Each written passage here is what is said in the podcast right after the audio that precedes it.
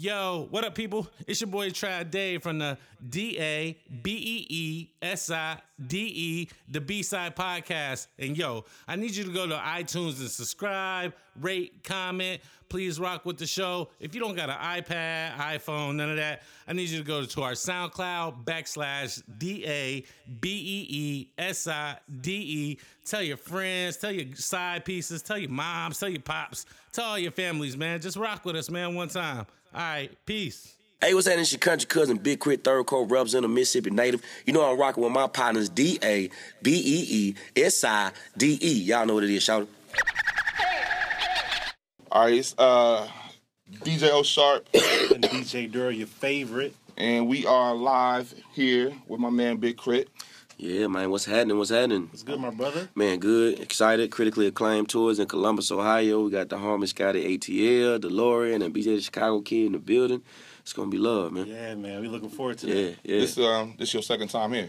I don't. I, I want to say it's my first time here, Nah, it's brother. your- it's your This my second time. second- We, we When- saw, what we saw year- at Skully's 2011. Oh yeah, 2011. bro, bro. I That was remember a, the Jordan Bordeaux you had on. He jumped in the crowd with. Lord. That was a blur. I was probably drinking a lot. What tour? That was Return of 4Eva tour. Uh, yeah. well, yeah, Yes, it White was. Bus. Oh Lord, yeah, that You made was a lot of fans that, that Yeah. night. I no, mean- no beard that time. no beer now. Yeah, yeah. Oh, it's way too long ago to remember. If I can, I want to take you back to the um, to what most people would know at the beginning. I know there was a couple mixtapes before Okay, um, K.R.I.T. was here. Uh, the song "Boobie Miles" okay. is that a record you did before um, Def Jam became interested, or is that something you had sitting? Because it's, I feel like that was the the record that made everybody a believer. Oh yeah, that was that was that was after Def Jam became interested. I did Boobie Miles, um, not only because I was so inspired by the, the movie, it was just I was working on the album at the time, Live from the Underground, and um, it's just one of those records that that spoke so much. But we wanted, I just wanted people to hear it, and it didn't necessarily go on the Live the Underground. It was on the bonus edition, I think. So what we put it on forever and a day, but. Yeah, I had, I had, I did that after Def Jam was interested, and I really was getting into a pocket of what I wanted to talk about after signing the deal, and how I even then felt um, just like one of those athletes that you, you go through something, you get hurt, and then you kind of wondering if like, all right, this is gonna be what it should be. Am I gonna be as good as? That's how I was thinking with the label situation. Like, man, I'm making the music that I was making before I was signed.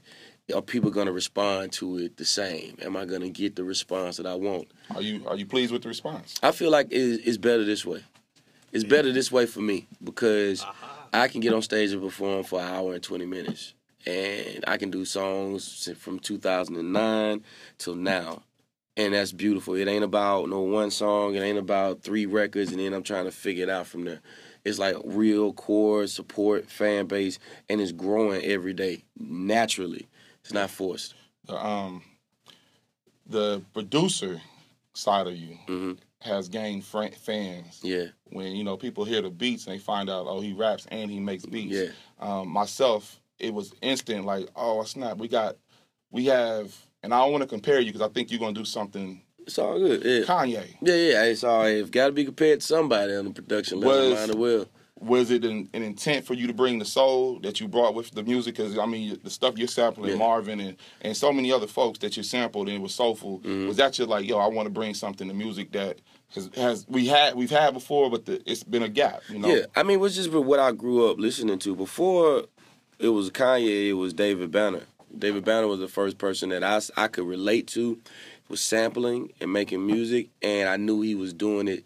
It's, it might have started as necessity, and he just got good at it. Mm-hmm. Me, it was the same way. I, I had no choice, and I got good at it. But all the people I love music, Three Six Mafia, Outkast, Eight Ball and MJG, Scarface, they was sampling, and it was all this soul music. UGK, the way Pimp was sampling some of those records and giving it bounce, is like I never heard that you could flip a song that could be slow and make it feel like that. Right. So when I got to a point where I could start producing, I wanted to do the same thing. The records, I wanted to give a song that had, might have been the most mellow song ever, energy.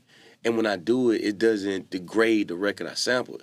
It make you feel like, man, this what does he sample? What what is this? I've never, you know, and it make you go back. And I, and that's where it really came from. And then being able to see how 9th Wonder to chop up beats, you DJ Premier, and then how Kanye do it, it added a different element for me as well. Because now the musicality changed. It wasn't just about 808 kick drums and snares. It's like, let me add some piano to it. Let me add some organ. Let me add some guitar. Let me see how far I can take the sampling to the point where I could take the sample away and it's still a full body record there. Okay. Do you have a favorite song or a favorite sound that you have sampled? Or one you gotta Man, touch? Willie Hutch, man. Willie Hutch, which one? Willie Hutch, um, probably shouldn't say. But uh, nah, nah, nah, nah, But I got nah, a, nah, I got a question. I got a question because um, And Bobby I- Won't Bobby Womack Across 110th Street is probably one of my favorite songs of all time to sample. like I'm I am a K.R.I.T. fan. I argue a couple guys when I when I argue the new guys and it's Kendrick and it's you. Yeah, thank you. And I think that um you have enough of what old school hip hop sounded like, but Yeah. you're doing an innovative thing. Yeah. Um what what is the thing that separates you from the rest of the, the South? Like why why is it that when the the rest of the South is doing what, what people want to say trap music or whatever, Yeah. you say, you know what, I'm not doing that. I got something else. I mean, because of where I'm from, man, it's like my I, I have a totally different story. I got a totally different story. I'm not from a vacation destination, so I'm battling so many different things before you even hear my song. If you never heard my music before, and I was like, yeah, I rap, and then you like, okay, where you from? I'm from Mississippi. You might think twice about listening to my shit before you even put it in the deck. So I'm already battling your perception of where I'm from. Then I'm battling history. I'm battling the frustration of not having a blueprint. There's nobody you can point to and tell me just follow their steps to get where I need to go. Every other coast has something they can follow. You see it when they drop movies 25 years later, and I'm watching like, damn, I wish we had something like that. Right. No, no- Like no this, NWA there's nothing like we don't have anything to follow. So the method isn't there. And so it's being created now. And we all starting to see it. Maybe 15, 15 20 years from now, it'll be a way where Mississippi artists, Alabama artists, Arkansas artists can do something to ensure that there's success in hip hop. But for now, it's like we all shooting in the dark. You know? You mentioned the name, and I, I, you probably hear enough of that comparison. Um, Pimp C. You you OG. go, you go, you go from super lyrical to super soulful, Mm-hmm. pimped out sounding with your bars. So we can hear the Pimp C. I, I, I can hear the influence, and that's Yeah. cool. I think I think it's enough influence without being a biter. Okay. Who is the who when you think about my pen game? Because you got a couple tracks with Smoke DZA. Okay. Um, you you've done enough with enough lyrical guys. Mm. Yeah. When you think about, you know what, today it's about this pen. Okay. Who's your inspiration? Who's who's the who's the MC you think back and like I want to be like good like he was. I would say Scarface, definitely. Scarface, Biggie. Biggie understood cadence. Biggie and his cadences and how he could carry uh, syllables was amazing. Um, Bun B uh, really showed. Bun B verse on Murder. It was so phenomenal the way he was able to make those words tie together.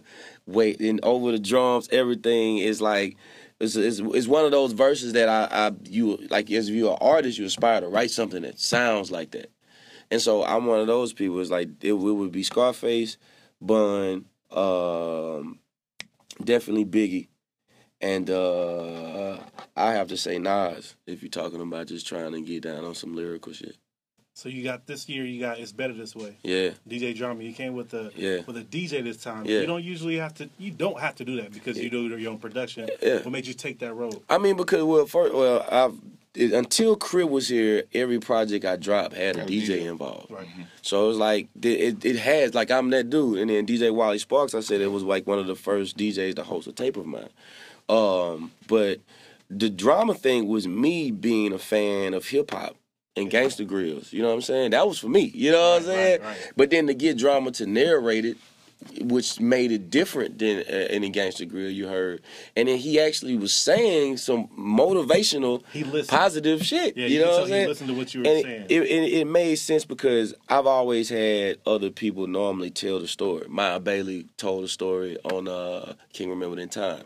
And it's these influential people that have their own movement that they might have a fan or supporter that has no idea who I am. But their voice is so recognizable, it may get somebody to listen to a song they never would listen to. I gotta um, because I, think we gotta let you go in a minute. Yeah. Uh, real quick, I wanna um, I gotta say this when we because we're gonna debate the the year end Okay. and the best albums, right, and I'm gonna argue Cadillactica. Thank you. I'm gonna argue, argue Cadillactica. You gonna argue because a lot of people don't realize that shit came out last year, the end of last Yeah, year, but it's, it's still, still- it's technically it's a part. this year. yeah, I'm, you know gonna- I'm gonna argue that. I'm Bet. gonna argue. I'm gonna argue that. Bet. I'm gonna argue um, you and Kendrick. Thank you. But um, It sounds good still. Like it's, there, it's a great album. yeah, it's a it great album. It's with you. Um, the Third Eye record. You know that that record I think resonates with the with the ladies. yeah, but it has it has something that I want to know: is it ever gonna happen? Are we gonna hear K.R.I.T., Big Boy, and Three Stacks? Oh man. I'm down. Hell yeah, man. Like, yeah, yeah, that shit is gonna happen from my personality and point of view. It just for me, it just I, I, all I want to do, even if I'm not rapping on a record, is just produce for the OG. They haven't. Nobody's Big- made. Nobody's even I mean, but that I, in the I don't even. I just think they're not. I don't know if they're working on the project yet. But I know when when it comes to Big Boy, he's like, man, I can hit him up, and that's the OG. You know what I'm saying? I haven't personally had the opportunity to have a, a conversation with Andre, so it's not.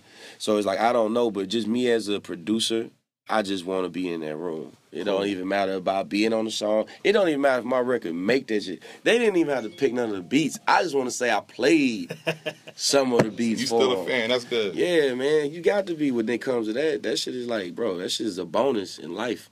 But being able to call Bun B and have a conversation with him is bonus. Like that shit is amazing.